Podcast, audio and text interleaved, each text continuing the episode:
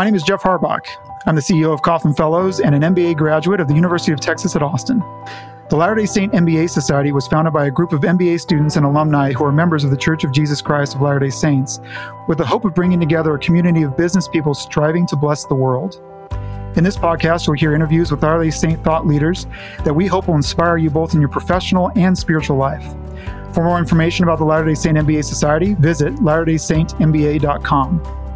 And I'll pass it over to Kurt Francom, who will host this week's interview. On the Latter day Saint MBA podcast, I'm with Jacob Jones. Welcome to the podcast, Jacob. Thanks, Kurt. Thanks for having me. Yeah. Now you are uh, you just moved to Tennessee, or how long has it been since you've been in Tennessee? Right. We moved uh, in March, so been been here almost nine months now, and we've loved oh, great. it. Awesome. Good, yeah. Nice. And um, what is it to, if people ask you what you do for work? How do you typically answer that? What do I say? Product management is probably what I say right now. I, I, I joined Eastman Chemical. That's what brought me out here to to lead the product and pricing center of excellence. But I've done a variety of just kind of business management, marketing, strategy type of roles over my career. Nice. And yeah. Eastman Chemical is there. Um, what's the like? What would people be familiar with what they do or create, or or is there anything? yeah, you know, different types of of plastics and just base raw materials that then go into to other things. So a, nice. a variety of just chemicals. I mean, just like the name says. Now, nice. there's there's other things. There's films that go on automobiles. There's um, uh, the plastic that's for your reusable water bottles, that type of thing. Yeah. yeah. So it's stuff we that we all use every day and take for granted and don't realize there's smart people like Jacob behind the scenes making it happen, right? Well, I at least get to work with the smart people that make it happen. nice, cool. Well, let's uh, back up and just sort of put your um, journey in context. Uh, where where were you born and raised? So, grew up in um, Utah, uh, mostly the Springville Mapleton area, just a little bit south of Provo. Um, so, just kind of in the shadow of BYU. And my yeah, my dad was a started out he was going to be a he wanted to be a seminary teacher. That didn't work out. He taught high school for a few years and then ended up getting a job in provo at a at a at novell at a networking company and he was an instructor there. So he basically um, has spent his career doing kind of education within software and that's what brought us brought us to utah. Nice. And was there much of an influence on on what your your dad did or what your parents did that led to the career path you took you know, there was an influence in that it probably took me longer to find what I ended up doing because of because of what he did. I, I think I grew up and, and I, I checked with him before talking with you today, Kurt, to, to see if I had this right. But I kind of grew up with the impression that like being a manager was like not that favorable of a thing, or being in business was I, I hmm. always felt like it was n- nothing wrong with it, but kind of maybe schmoozy or salesy or marketing meant, you know, making cereal commercials or toy commercials. I, I didn't really have a good sense what it was, and it didn't seem like it uh, fit what I like to do. Um, so I, I honestly never considered a business type of a career until well into well into college and mostly after I graduated with my undergrad. So it was it's a little bit of an indirect journey for me, and mm-hmm. we'll, I think we'll get into it in a little bit. But um, yeah, but yeah, it, in so much that that his career uh, and and what he did for a living kind of made me feel like I didn't want to do business, if that makes sense. Yeah, yeah, yeah, yeah I think that's. Uh, that's pretty typical, right? For many experiences, you sort of realize what you don't want to do because of the your parents and whatnot, and uh, you'll do anything else, or, right? Or I thought I did. Yeah. Yeah. Yeah. Um, so what did you uh, like maybe as you were maturing in your teenage years was there was there a specific career that came to the surface that you wanted to uh, go towards? So i was uh, pretty good at like math and science type of things. And so uh, by the time i was coming out of high school i was pretty sure engineering would be something i would look at. I even did an engineering camp one summer, which was fun. Um, so I, you know, I, I did think that was probably the right fit for me. I wasn't quite sure. Um, that's that's what I thought coming out of high school. The the only other thing, and this will get into uh, part one of the principles that I put down for you, but we can go into more depth, but it, there there were some things along the way that started to to tip me into new directions. But I don't think until looking back on this story, I wouldn't have recognized. Hmm. I wouldn't have recognized the path that I ended up taking. But but no, I, I came out of high school thinking, okay, I'm going to be an I'll be an engineer. That's what I was planning to do. Yeah, awesome. Uh, wh- how would you describe your faith development as uh, you know growing up? Yeah, so um, grew up in a very like solid LDS home. My parents have strong testimonies, um, and they're just awesome examples. I'm the oldest of four, and you know, it, church has always just and the gospel's always been there. I think I feel really blessed to be in situations from from very young that helped me develop my testimony and help me know that I, you know, learn who God is and who I am in relation to Him, and and and how he feels about me. So I, I feel very blessed to grow up in that. My neither of my parents grew up in that type of environment, and so they worked really hard to to have a different kind of a a feeling in their home, and I was the lucky recipient of that, along with my siblings. Yeah, and so was the the mission service a, a no brainer when it came that time? It was, although I, it was scary for me. I was pretty shy. Um, I don't know that I would describe myself as shy anymore, but I remember well, you're on a podcast being interviewed, so I hope you're not shy. yeah. Well, here I am, regardless. Uh, yeah. No, I I remember my mom making me call to order pizza for a some kind of a party we were having, and, and if I wanted pizza, I had to order it, and I was just petrified to pick up the phone and talk to a stranger to order pizza. Right. So that's where I was before. Um, so I, I knew I wanted to go on a mission. I knew it was right. Um, I was pretty freaked out going into it, but um, oh my goodness, I'm so glad I did. There was, you know, in, it, it, I always hope that this is okay to share, but in my patriarchal blessing, it said, you know, go on a mission and you're going to learn skills and you're going to learn things that you, that's going to help you, not in, like throughout your life, professional, personal, spiritual. And, and all of that's absolutely coming to be true. Learning just how to talk to people, how to feel a little bit more confident, be myself a little bit more. And, um, and also just some things that I got exposed to that helped helped me in my career journey as well. So, yeah. And then, did you do college before your mission at all, or? I did, although it was not the typical experience. I, I got into the dorms last minute, but I got into the return missionary um, hall at BYU. And, oh, um, oh, really? so all of the freshman girls, I would say, avoided that hall a little bit, and so I and I, you know, I was only 15 minutes from home. So I, yeah, I did have one year before. I spent it mostly by myself or with friends from back home. Um, yeah, over the weekends, but but it was good. I learned a lot and um, helped me kind of take that step into independence before my mission.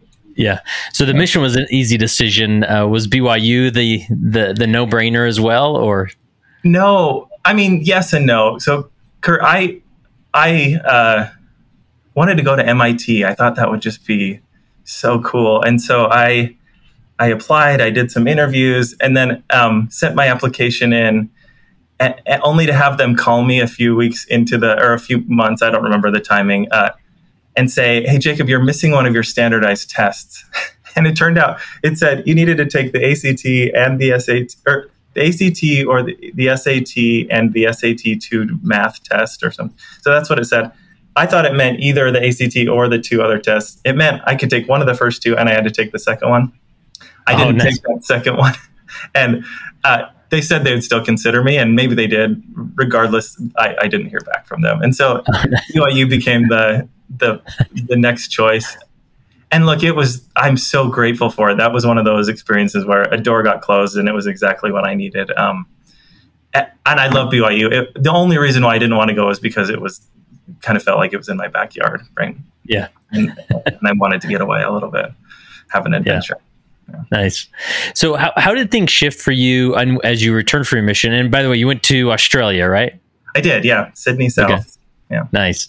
Um, any was there a shift during the mission or after the mission that impacted the trajectory of your of your education? Yeah. So I'll and maybe this goes into my first principle here. Yeah, feel free I, to jump into those. That, that um, talks about like actively seeking out and following uh, breadcrumbs, right? So there was there was just a few little things along my path that I feel like were just these small degrees or small changes that really ended up changing the whole course of my life. Right. So I, I think about these breadcrumbs along the way were one of them, for example, was uh, something else in my patriarchal blessing that said, "Hey, learn languages and cultures. You're going to need that."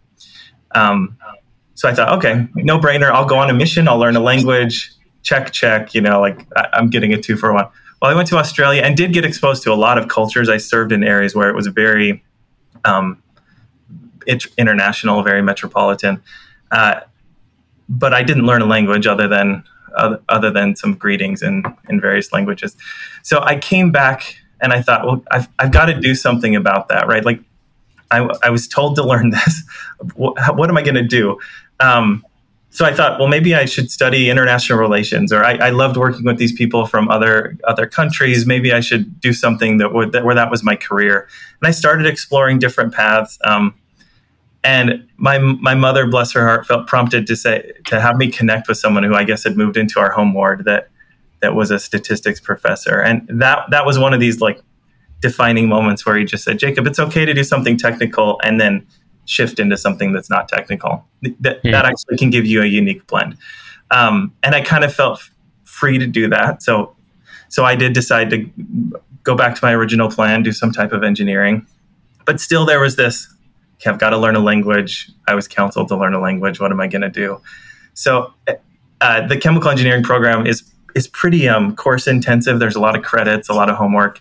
So I decided to audit a Spanish class um, and learned a little bit of Spanish there. Decided, you know, probably doesn't count as learning a language, taking two audited semesters of, of introduction to Spanish. And so, so then yeah. I found that for that next summer, I found a, a, study abroad where I could go to Mexico, learn Spanish during the morning, and we did service in the afternoon. So this was another thing where it, it didn't just fall in my lap, but I was like trying to actively, I was trying to follow this combination of a prompting and, a, and guidance I'd been given, right, and trying to make something happen. And so that led to these to this study abroad, which I had a great experience. And then I thought I want to do that again, but I want to do it. I love the service part. Like maybe there's a way that I can I can do more service in a Spanish speaking country. So then the next summer I found um, an organization called Help International and signed up and went and talked to the the the leader of it and said, "Hey, I've, I've, got this engineering background. Isn't there anything I can do to help?" She connected me with a few people in the in the community that were doing these stoves to help people cook and not breathe in the smoke that, as they cook in the traditional way.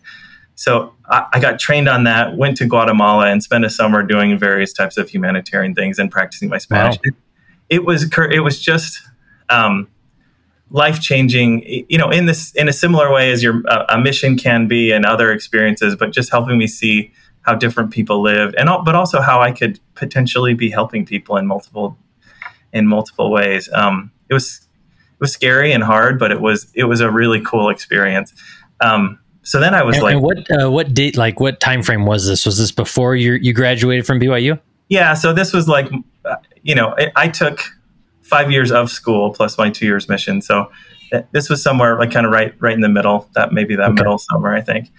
Um, or my second to last summer, I think it was. So I so I did I, I did that experience. I did that Help International experience. Really um, felt empowered and thought kind of got confirmation that hey, maybe this combination of technical and wanting to do stuff to help people and uh, maybe there's something there. And and came back to BYU and took a course on social entrepreneurship. That's actually, Kurt, the only course that was connected to the business school that I took my entire undergrad. I at, at this point, I still business was like the last, the furthest thing from my mind. Yeah. Um, but I took this class, and and the professor um, was very big on like you can do something, like you can go start something, you can go build something, you or go be be a part of something and build it into something more. And it I, I shouldn't have had to get permission from from a class like that, but I felt like for some reason that gave me permission to like be able to start something on my own.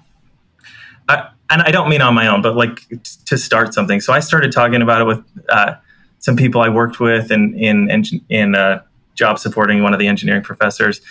And before you know it, we're starting um, what then was Engineers Without Borders. They changed it to now called Global Engineering Outreach. But this program that took engineers and found projects that they could do internationally uh, in a humanitarian way. And we ended up kind of together with with a few really awesome professors, um, putting this program together that involved coursework and programs and taking uh, students internationally. And and that summer, right after I graduated, we went to to Tonga and and helped teach them how to make biodiesel out of coconut oil.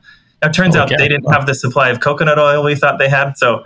It, I don't think it became this like game changing thing for the country of Tonga, unfortunately, but it was it was game changing for for me in in learning what I could do to make an impact. And I, I feel really um, good. Well, I think that's the right feeling.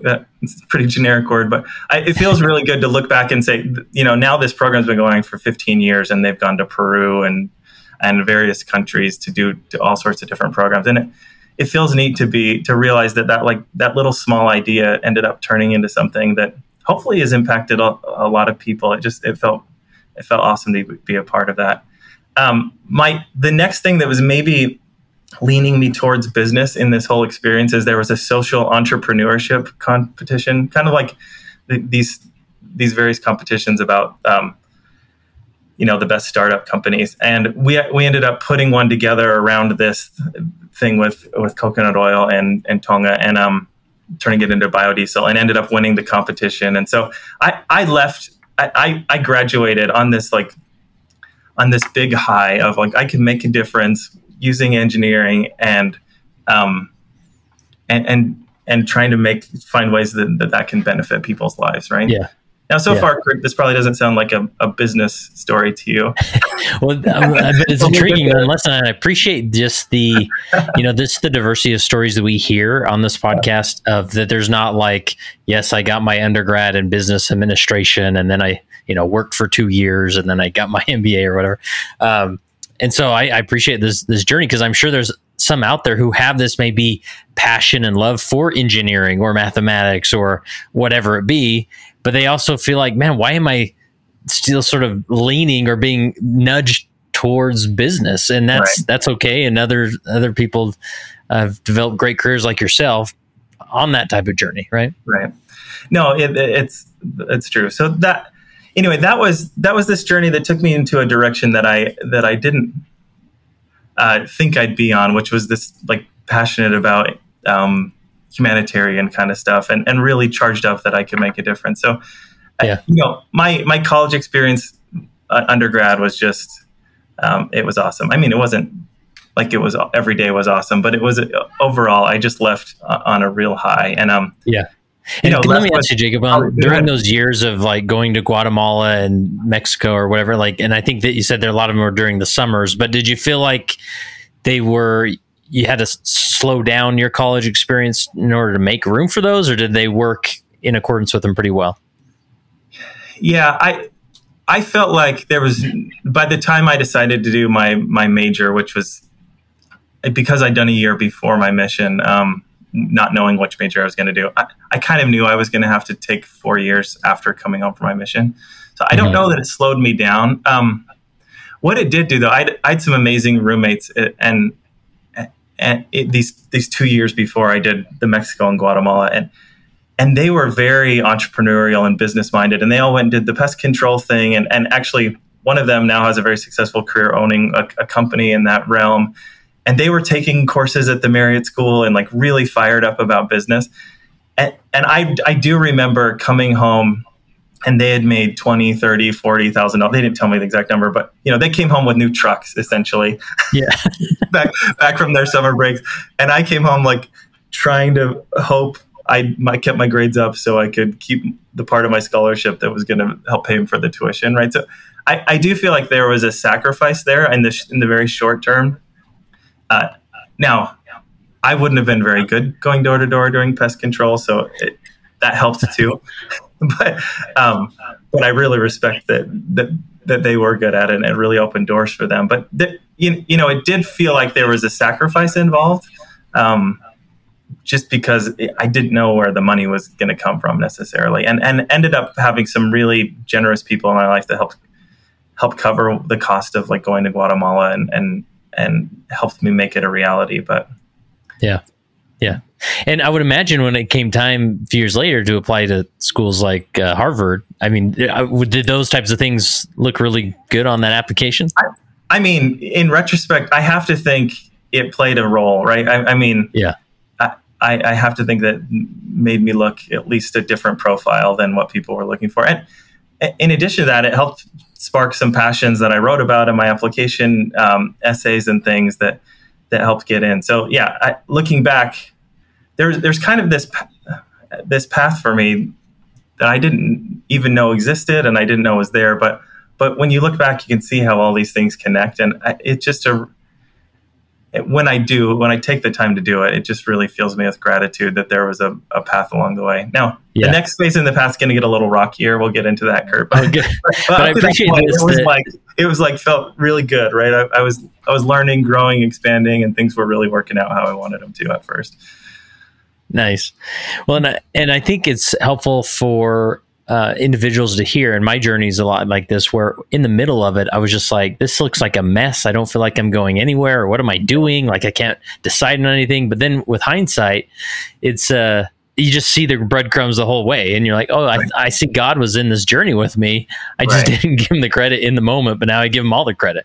Exactly. And, and you know, he doesn't give us a map, right? Like it's not you're going to go 10 steps this way, turn left, go 20 steps this way and you're going to get through the forest and get where it, and and half the time we don't even know what that destination looks like or probably almost all of the time. But he does give us clues right? And and that might come in a, an impression that comes during prayer or a thought that comes during your commute or whatever or something in like for me in my patriarchal blessing. And I, I do think if you try to honor those and then actively try to seek for what that means for you um, it really just opens up miracles it really does. Yeah. Yeah, that's awesome. All right, so let's continue on this journey here, and, and again, feel free to to uh, thread in some of these principles that you prepared uh, in advance here. But uh, so you graduate from BYU, and you're on this like humanitarian high. Yeah, and so I I had, and this is my next principle. I don't know that it's all that clever, but it's it. it I wrote the best way up a mountain is rarely the most direct, um, and this is uh-huh. kind of going to span me, you know, leaving school into into my entering my business career. I grew up, like I said, in Springville, Mapleton. So there's a mountain, Maple Mountain, right by our house that you just look up it, and it's it's you know, it, it just makes you want to climb it. So one day when I was 13, my my friend and I just decided to just go straight up the face. I don't know, Kurt. Maybe we made it 20% up. Maybe we made it 30% up, but it was steep. You know, our hands and feet climbing up, and we weren't successful.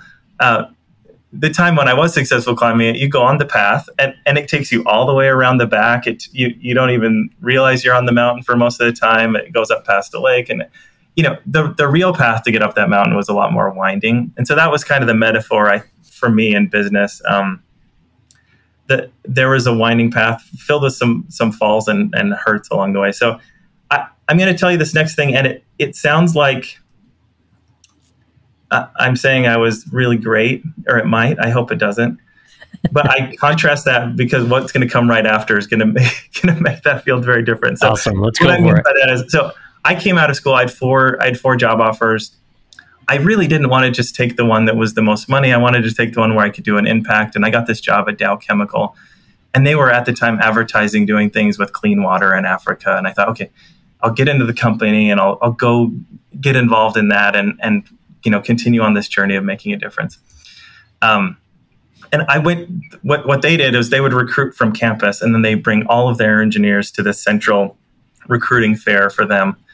And I remember there were, I don't know, 200 engineers, chemical engineers or other types that were all interviewing for these jobs in Dow.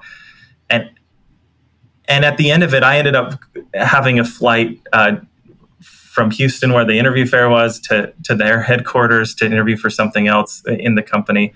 And I ended up sitting by the the head of HR that was from Australia. We started talking, right? And and she tells me in this thing, she said, Jacob, you are the number one recruit of this entire engineering fair. I'm just like blown away, right? She's like, everybody you interviewed with wanted you to come. So I, I again, I, I, was still on this high, and it just really felt incredible, and I felt like I, I couldn't do any wrong. Now, by the time I had um, graduated and I went to start this job, uh, the group had changed. I kind of got assigned to another group, dotted line, and it wasn't clear what they wanted me to do. I, and I I struggled, Kurt. like I, I struggled to know how to make an impact, what I was supposed to do. I ended up finding someone that kind of mentored me, and I'd I'd I don't want to say followed him around. I did follow him around, but I learned from him and picked up projects from him and did things. But it was clear that like I was not the rock star that I maybe was told or or mm. sort of thought I might be. Like I, I was doing what I thought was the most important, and it was not lining up to what my manager wanted, and it just it just wasn't. He was just choppy, and and also during that time, um, I'd started dating who's now my wife. The, our last year of school, so we were long distance. There were, it was off and on, and rocky and hard, and um, so that was going on in my personal life, and work wasn't going very well, and and, and it was it was pretty humbling. Um, but I was just trying to soldier on, and I figured it would work out and then came 2008 and the crash of 2008. Hmm. And our Dow Chemical had a major layoff. And, and my, my manager told me before the layoffs were even announced, she said, there'll probably be layoffs and I'm putting you on the list. You know, and, to and be laid off. Yeah, I, oh, wow. exactly. Like you're out. Like you're not. You're not cutting it here. You're you're you're not um, succeeding. And that was. I I don't know how to communicate what an emotional blow feels like very well with my words, but that yeah, I just felt n- completely knocked off center. I did not know what I was going to do, uh, how it, what my path forward was. Like, it, I I didn't know what I wanted to do. you know, like I was just very um, confused and disoriented, and I felt like a failure. I just felt like I wasn't gonna hack it in the real world. Like, okay, Jacob, you're good at school but, but you can't actually do anything in the real world. Like this is what I, this is how I felt. And it, it just, um, it just absolutely shook me to my core. Uh, ended up, you know, moving out of my apartment. A friend let me stay with him for the few months before, uh, before I moved back home. You know, here I am moving back home two years after, after graduating on this big high and, and not knowing exactly what I was going to do with my life. And it was, it, it was humbling, and I, I felt like, you know, who am I? What do I want to do with my life? Like, how do I succeed? Um, but I'll tell you, in retrospect, that was some of the most important time that I've ever had in my life to figure some things out yeah. and to, to to strengthen my testimony and to strengthen who I wanted to be. And and a couple miracles happened along the way. Um, several. So one, a, a, friend that was also an engineer that always wanted to go to business school. He was actually the only one I'd ever heard about, like what a management consultant was or getting your MBA. I, he's kind of who I learned about that that stuff even existed from. He said, "Well, you know, some of these schools will accept people that have a couple years work experience." And I had thought I had to have like five or six before I could apply to to a business school, and I'd only had about two at that point. Um, so I thought, okay, maybe maybe that's a path.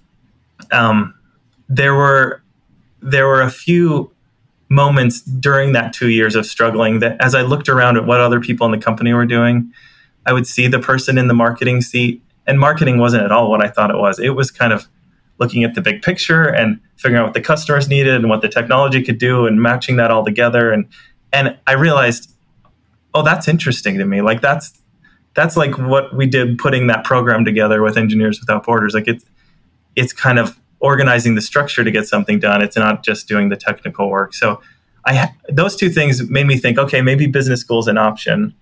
Um, and maybe I'll look at. And, and, did you, at this point, Jacob? Did you have any uh, ambition to go to any type of graduate school, or? Uh, no, no.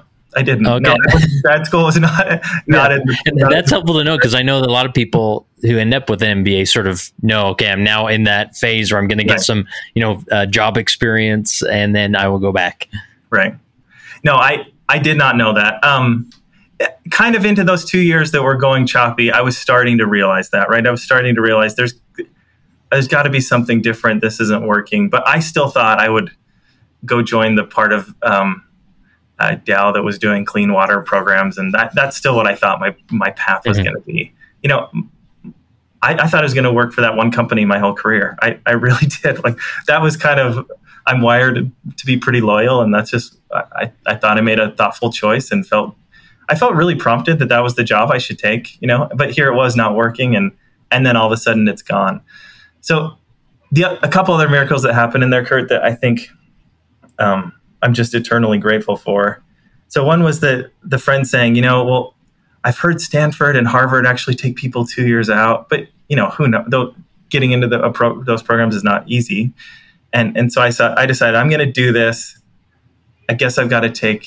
I, I think there's a test I have to take. So if, you know, realized I needed to take the GMAT, and and this was kind of this time of year, however many years ago. It was it was pushing right before Thanksgiving, and I looked up the available slots to take the GMAT, and there was one the next day in the afternoon and then there was one time I could take it over Thanksgiving break, but I was planning on flying home. That my job was in Texas. I was planning on flying home for Thanksgiving.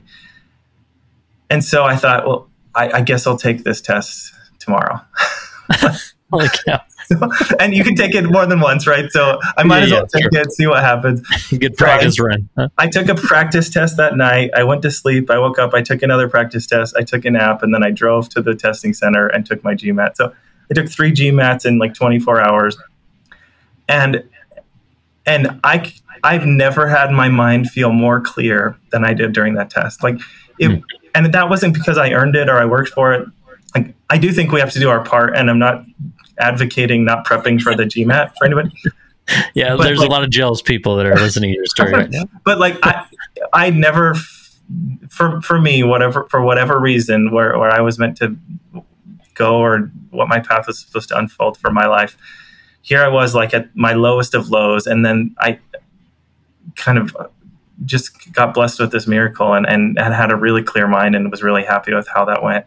So then I thought, okay, maybe I can get into business school, you know. Uh-huh. So I applied and frantically for the next two months, you know, you have to write your essays and you have to get people to write you letters of recommendation and, and I'm doing all this while I'm trying to figure out like how do I get my stuff back without any money and what do I, you know, what was going on in my life. But uh, that that was one more miracle. And then the last one I'll say is I had a friend from high school, and she expressed that she wanted to be a like a life coach, and she had taken a course to be a life coach. And so she said, Jacob, I'll, I'll let me be, let me like I'll give you half off or whatever, and take my use me as this life coach. We'll go through this however many weeks session. I can't oh, remember cool. how many weeks. Yeah and and the things I learned, like, and this is somebody I grew up with and knew really, really well. Um, the things I learned from the books she had me read, and then especially like she had me write down things like my core values and what are my core values and what are the guiding principles of my life. Mm. And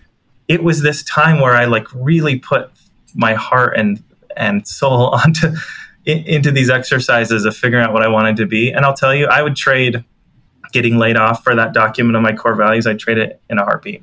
Wow. Like uh, it, it's it's more precious to me than that experience was. Like I, it, so my, I guess my point is, it was this really roundabout path um, that was crushing, but then also made me into such a different and and I hope better person. Um, so I ended up, yeah, applying for a bunch of schools. Uh, I got interviews with three. I got into two, um, and so I so I applied to to Harvard Business School, Stanford, and MIT, and BYU. Um, MIT didn't want to talk to me again, so that's been a theme in my life. So I'm done with MIT. Maybe if I go do a PhD someday, I'll try again yeah. and have, have, my third strike. I don't know. Um, uh, Stanford gave me an interview, but I didn't get in, and then I got an interview with, with Harvard Business School and with BYU, and, and got accepted to both. Um, and then ended up choosing uh, choosing to go to HBS, but it was just such a whirlwind. Um, that's not even the right word. A roller coaster. I mean, there was just so many ups and downs, and feeling crushed, and hopeful, and blessed, and um, miserable. Like it was. It was just a very poignant time in my life. Yeah, and I and I appreciate some of these these miracles. You know, big and small and more nuanced than not you know like for instance you'd think oh you know the miracle was i got this letter of recommendation from this really well-known person but it was like no i ran into a high school friend who's a life coach and that experience you know you, you wouldn't yeah. you wouldn't expect that on this on the typical journey but uh, you know god is just in these in these steps all along yeah he really is and you know i he really is i i could not have planned this path for myself like i and I, I wouldn't have even you know like it, at least now that I've gone through it I, I, would gladly have planned it for me but knowing what I knew now what I choose to have it work out like that like, that go to a job, have it be a feel like a complete failure, have your total self confidence rocked, and then have to figure out what to do with your life. Like I don't think many of us would choose that, but I'm so gr- I'm so grateful for that experience. As um, uh, strange as that might sound. Yeah, yeah.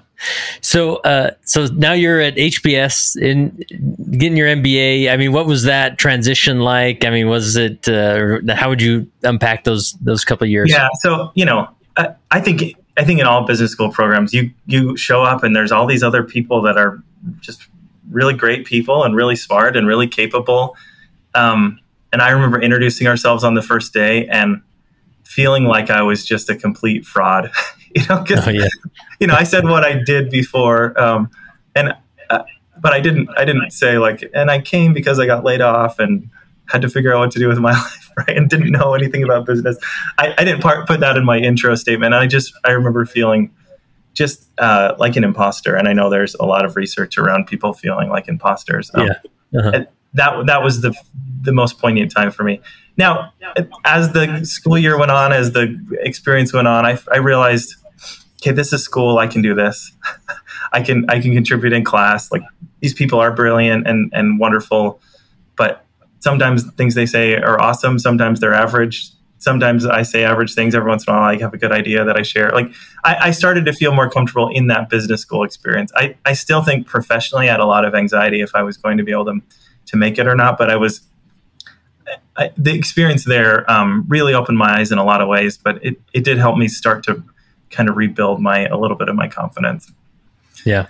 Any general tips or they can be even more practical than not as far as if somebody's walking into to MBA school as far as just the day-to-day grind or getting through it or you know did you have some flashcard system that really helped you out something like anything like that uh, no i didn't um, and i don't know that i'm like the the shining example of how to get the most out of business school I, I i think it can be a time when people can you know you can learn so much you do learn so much. It, there were so many outside of school programs and activities and, and clubs and things. I saw people get really overscheduled. I probably kept it a little simpler than I would have liked. I wish I would have done a little bit more. Mm. Um, but that first year, it was while my now wife and I had started to figure things out. We were deciding if we wanted to get married. We got got engaged in between this semester. So my focus was very um, my outside of school focus was very focused on her being out of state and mm. planning for that stuff my first year. And then we got married in between, and, and she was there with me for the second year. So, uh, yeah, I I think you do get. It's such a cliche, but you really do get out what you put into it. Though I, you mm-hmm. can you can probably get away with skimming cases and just trying to come up with something to say in your classes and get by, right? Not get kicked out of school. You'll still end up with your MBA. Or you can really try to pour your heart into it and learn and um, and really grow and stretch yourself. And honestly, Kurt, depending on the class, depending on the month, I probably did a fair amount of both of those things. Yeah. Yeah. nice. Nice. There were days um, when it's like, okay, I got to look at this case for as quickly as I can, and then try not just hope I don't get called on. And then there was other days when I'd really, really put my whole self into it. You obviously get a lot more out of the second than the first. Yeah, I bet. um, anything else about the the uh, HBS experience that would be worth mentioning, or you know, uh, I mean, there's so much to talk about with all of this. Probably the main thing is I I learned that everyone's just a person. Like there was a lot of one neat thing about Harvard's program is they end up getting a lot of really, um, you know, successful in their business fields people to come and speak. And they really are impressive and they are amazing. But you also realize that they're just people and they have their flaws and they have their th- their struggles. Um, you're there in a class and you get to know them as people, and you realize we're all just people. So that that was good for me, feeling now like I had had that failure and and was had some flaws and some things that weaknesses that I really needed to work on. It, it helped me feel a little bit better that like I'm not completely alone in that. And now that I look back even further, it's like I'm not at all alone in that. We're all in that boat, right? Eh, but HBS was a place where where I learned that a little more. I also learned that people are generally pretty great. Right? I think I judged. I, I grown up in Utah, been very isolated, like not not around a lot of different kind of lifestyles, and um, you know, we had a section that really liked to to party and and, and do things that I had never been exposed to, right? And and I think when I first was there, there was maybe some judgment in my mind about what kind of people these were. Um, and as I got to know them, I realized they were really great people. Like, so they went out and drank heavily, you know, but, sure. but they were they were really good people that cared about each other and were trying to make a good impact on the world and have, have gone on to be really great people and parents and, and and so that was another lesson. Like we're all we're all just people, and most people are pretty great if you really give them a chance. Yeah, yeah, that's that's uh, insightful for sure.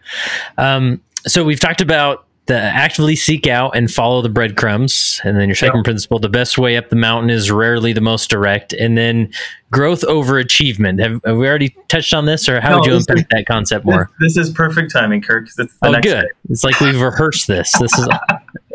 we should have.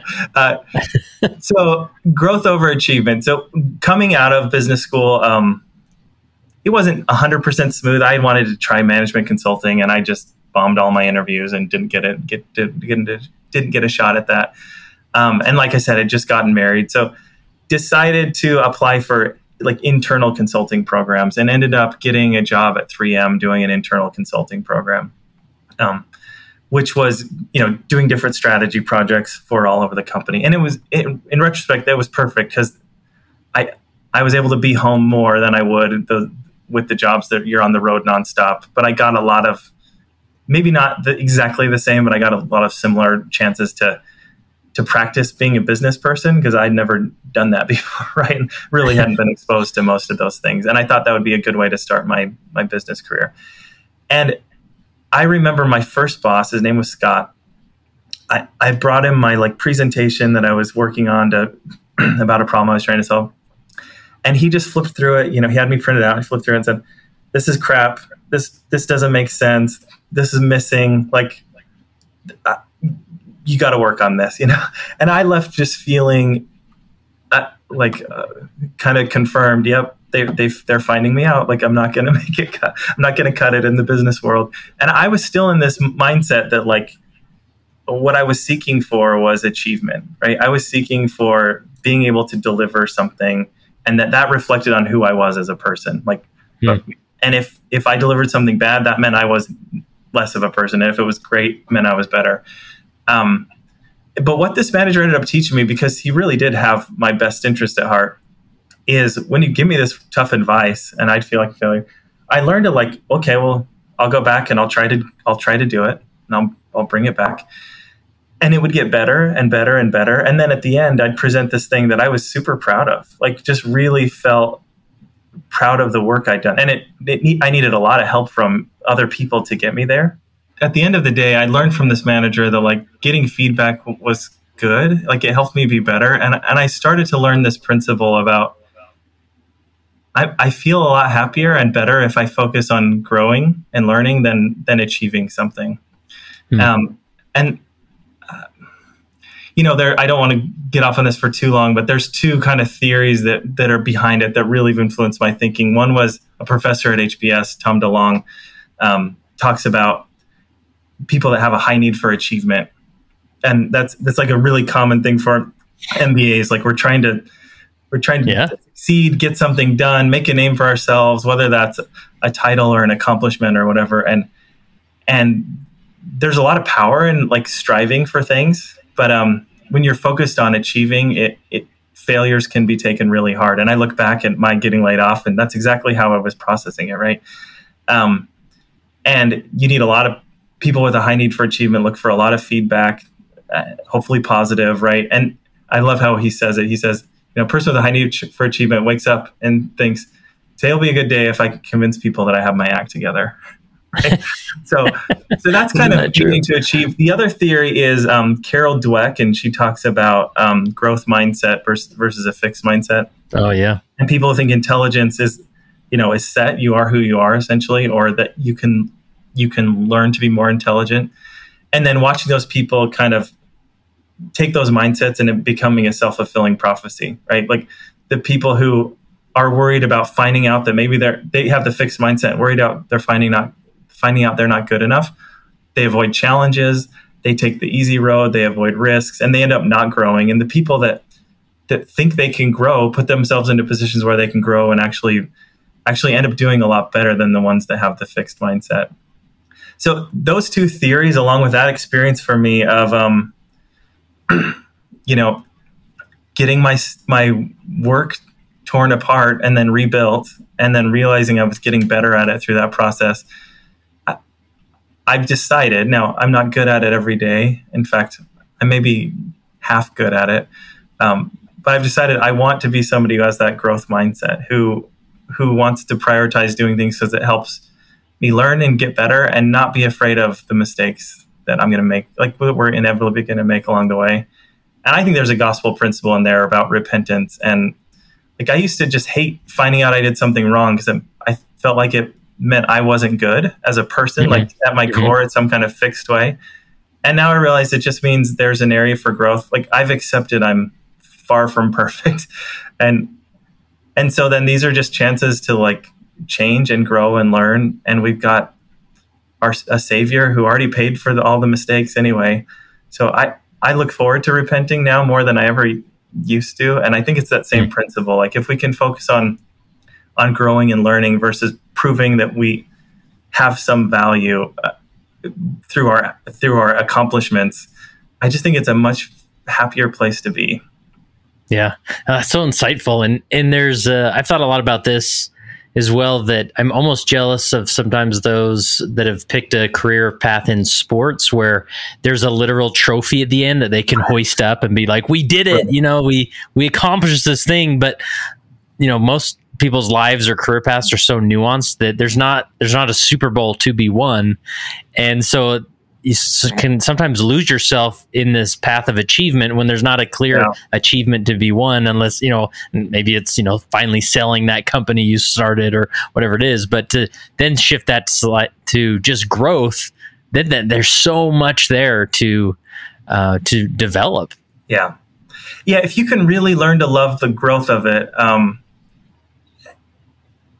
like that's that's the reward in of itself like and and, yeah. and this goes into um, my principles got erased. Them. Where are they? Um, but that goes into the next principle, which is like, what are we trying to optimize for anyway? And I put it, it's we're optim- we're trying to optimize success, right? But but what is the what's the objective function? What's the true thing we're trying to get out of life? I don't think it's selling a company for a certain dollar amount. Mm-hmm. I don't think it's mm-hmm. a net worth. I don't think it's a position in a company. I don't and I say I don't think I know it's not any of those things. We're we're just trying to be happy, right? And and have our loved ones be happy, and and um, that's what we're trying to get out of get get out of life. And, and our careers can be they're factored. Like don't make no mistake of your like working years, which is a good chunk of our lives. We're spending a third of our hours more or less working, right? Some people more. Not very many people work less than that, right? That's a lot of time. So I'm not saying it's it's a trivial let's throw it away, but let's let's be really clear about what is the trophy.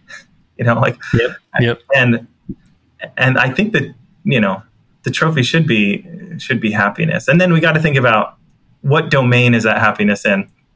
Because uh, and I put in here, beware of the local maximum. So I'm I'm doing some work. Part of my my new job has involves pricing at our company, and so I get to work with these really smart data scientists, and they're talking about these like machine learning and optimization functions. And uh, something that can happen in these functions is you can find what's called a local maximum, where you've kind of like hit a high point where if you change the variables one way or another, it actually goes down around it.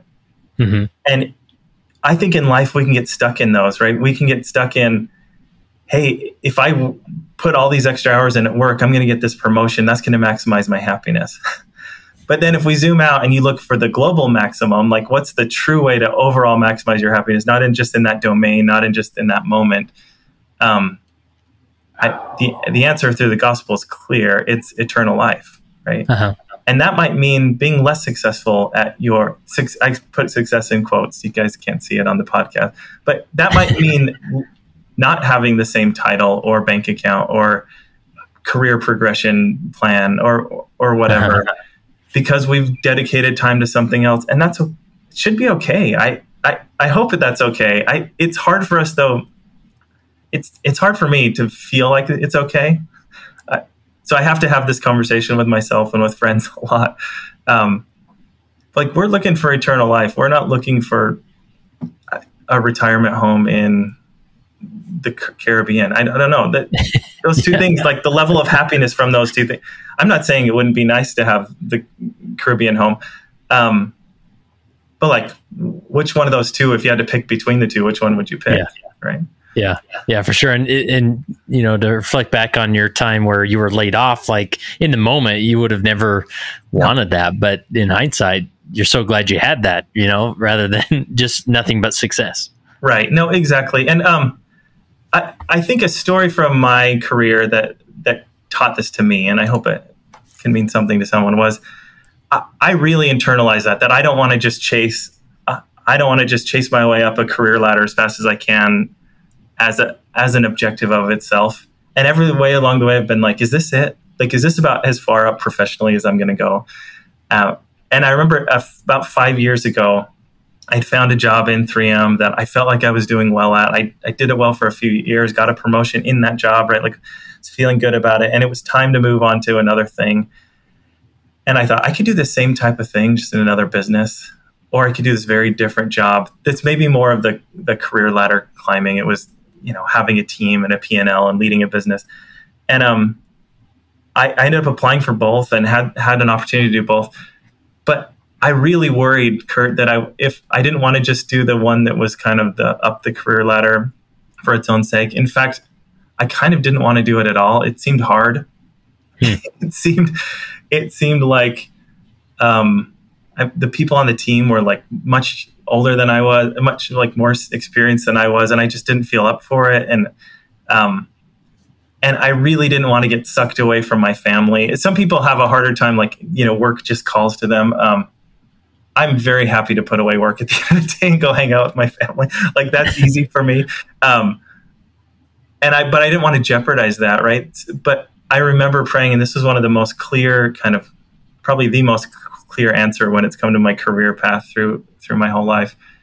But I felt this strong impression, Kurt, that God telling me, Jacob, I need you to do this, not because you want to do it, not because it means anything about you, but I need you to learn some lessons here.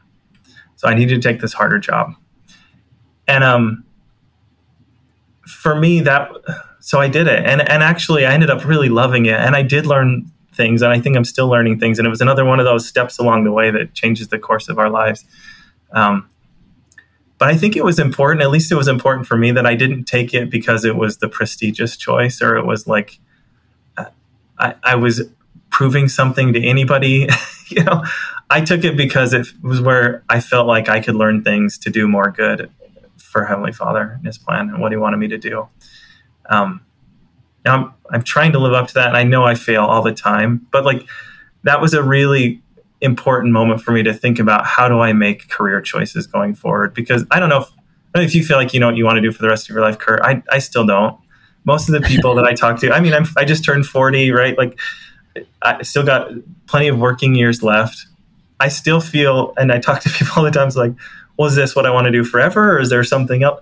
I don't know. But what I do know is that if I have that, like focusing on kind of first, how can I keep my covenants and take care of my family and and then how can i learn and grow and become a better person if i can do that in, in my job then great right that that's yeah. what i should be trying to maximize um, and i think that ultimately you know fits in much easier when you're making those tough choices about the work responsibility and the your calling and some when you're needed at home and making those trips i'm not saying those are easy and it, we shouldn't judge other people because because we don't know, right?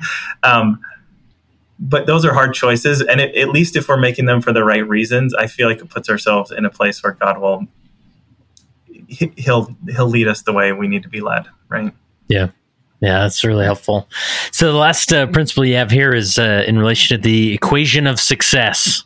Yeah, uh, and there's a few points there, so uh, maybe this will be a good good place to wrap up. Yeah, no, for sure, and and I think that's what I was kind of getting at. So that you know, what are we trying to maximize there in our equation? Oh, that gotcha. eternal happiness, right? What are the variables? Focus on the ones that are the most important. Focus on your your covenants with God. Focus on uh, growth. Let, let's not get too distracted by our. It's okay to have some career goals in there. I think that's fine. Make sure you know where they fit in the hierarchy. like they're they're further down a lot in, in that path. And then um, at the end, I just said, you know, don't conf- don't get confused on how this equation's graded and who grades it. We're we are not com- our my equation for how to reach eternal happiness. It, it has a lot of similarities with yours, Kurt, but it's not the same, right? Like I need to make different decisions along the way, and Yeah. and I have to learn different lessons based on who I am, and so if we can keep our focus pointed to the Lord, especially when it comes to career, we're going to be going to be just in, in a lot better place. I, I just talked to a really dear friend who had, who kind of who opened up to me and said how how long he'd really been struggling with just feeling like a failure, and he's done I think wonderful things in his career, but he just felt like it was never enough. He just had this pressure that he wasn't good enough professionally in in church, in as a father, as a husband, right? Like, and and he was always striving for more, and you could just like feel it in him, like that. Like he kept feeling like I was falling short and that he was failing, and we were talking about it, and he said, "Jacob, I had a really important." Um, realization revelation the other day which is i need to great i need to judge my success based on at the end of the day did i submit my will to, to heavenly father today and if i did then that's success.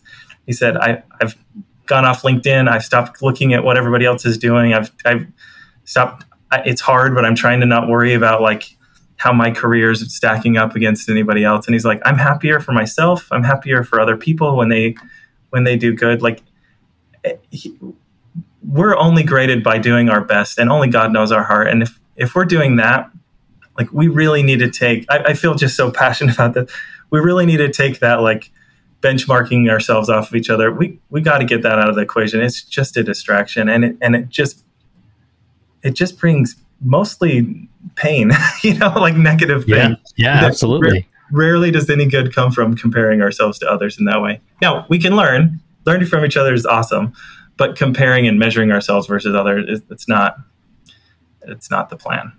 Yeah. Yeah.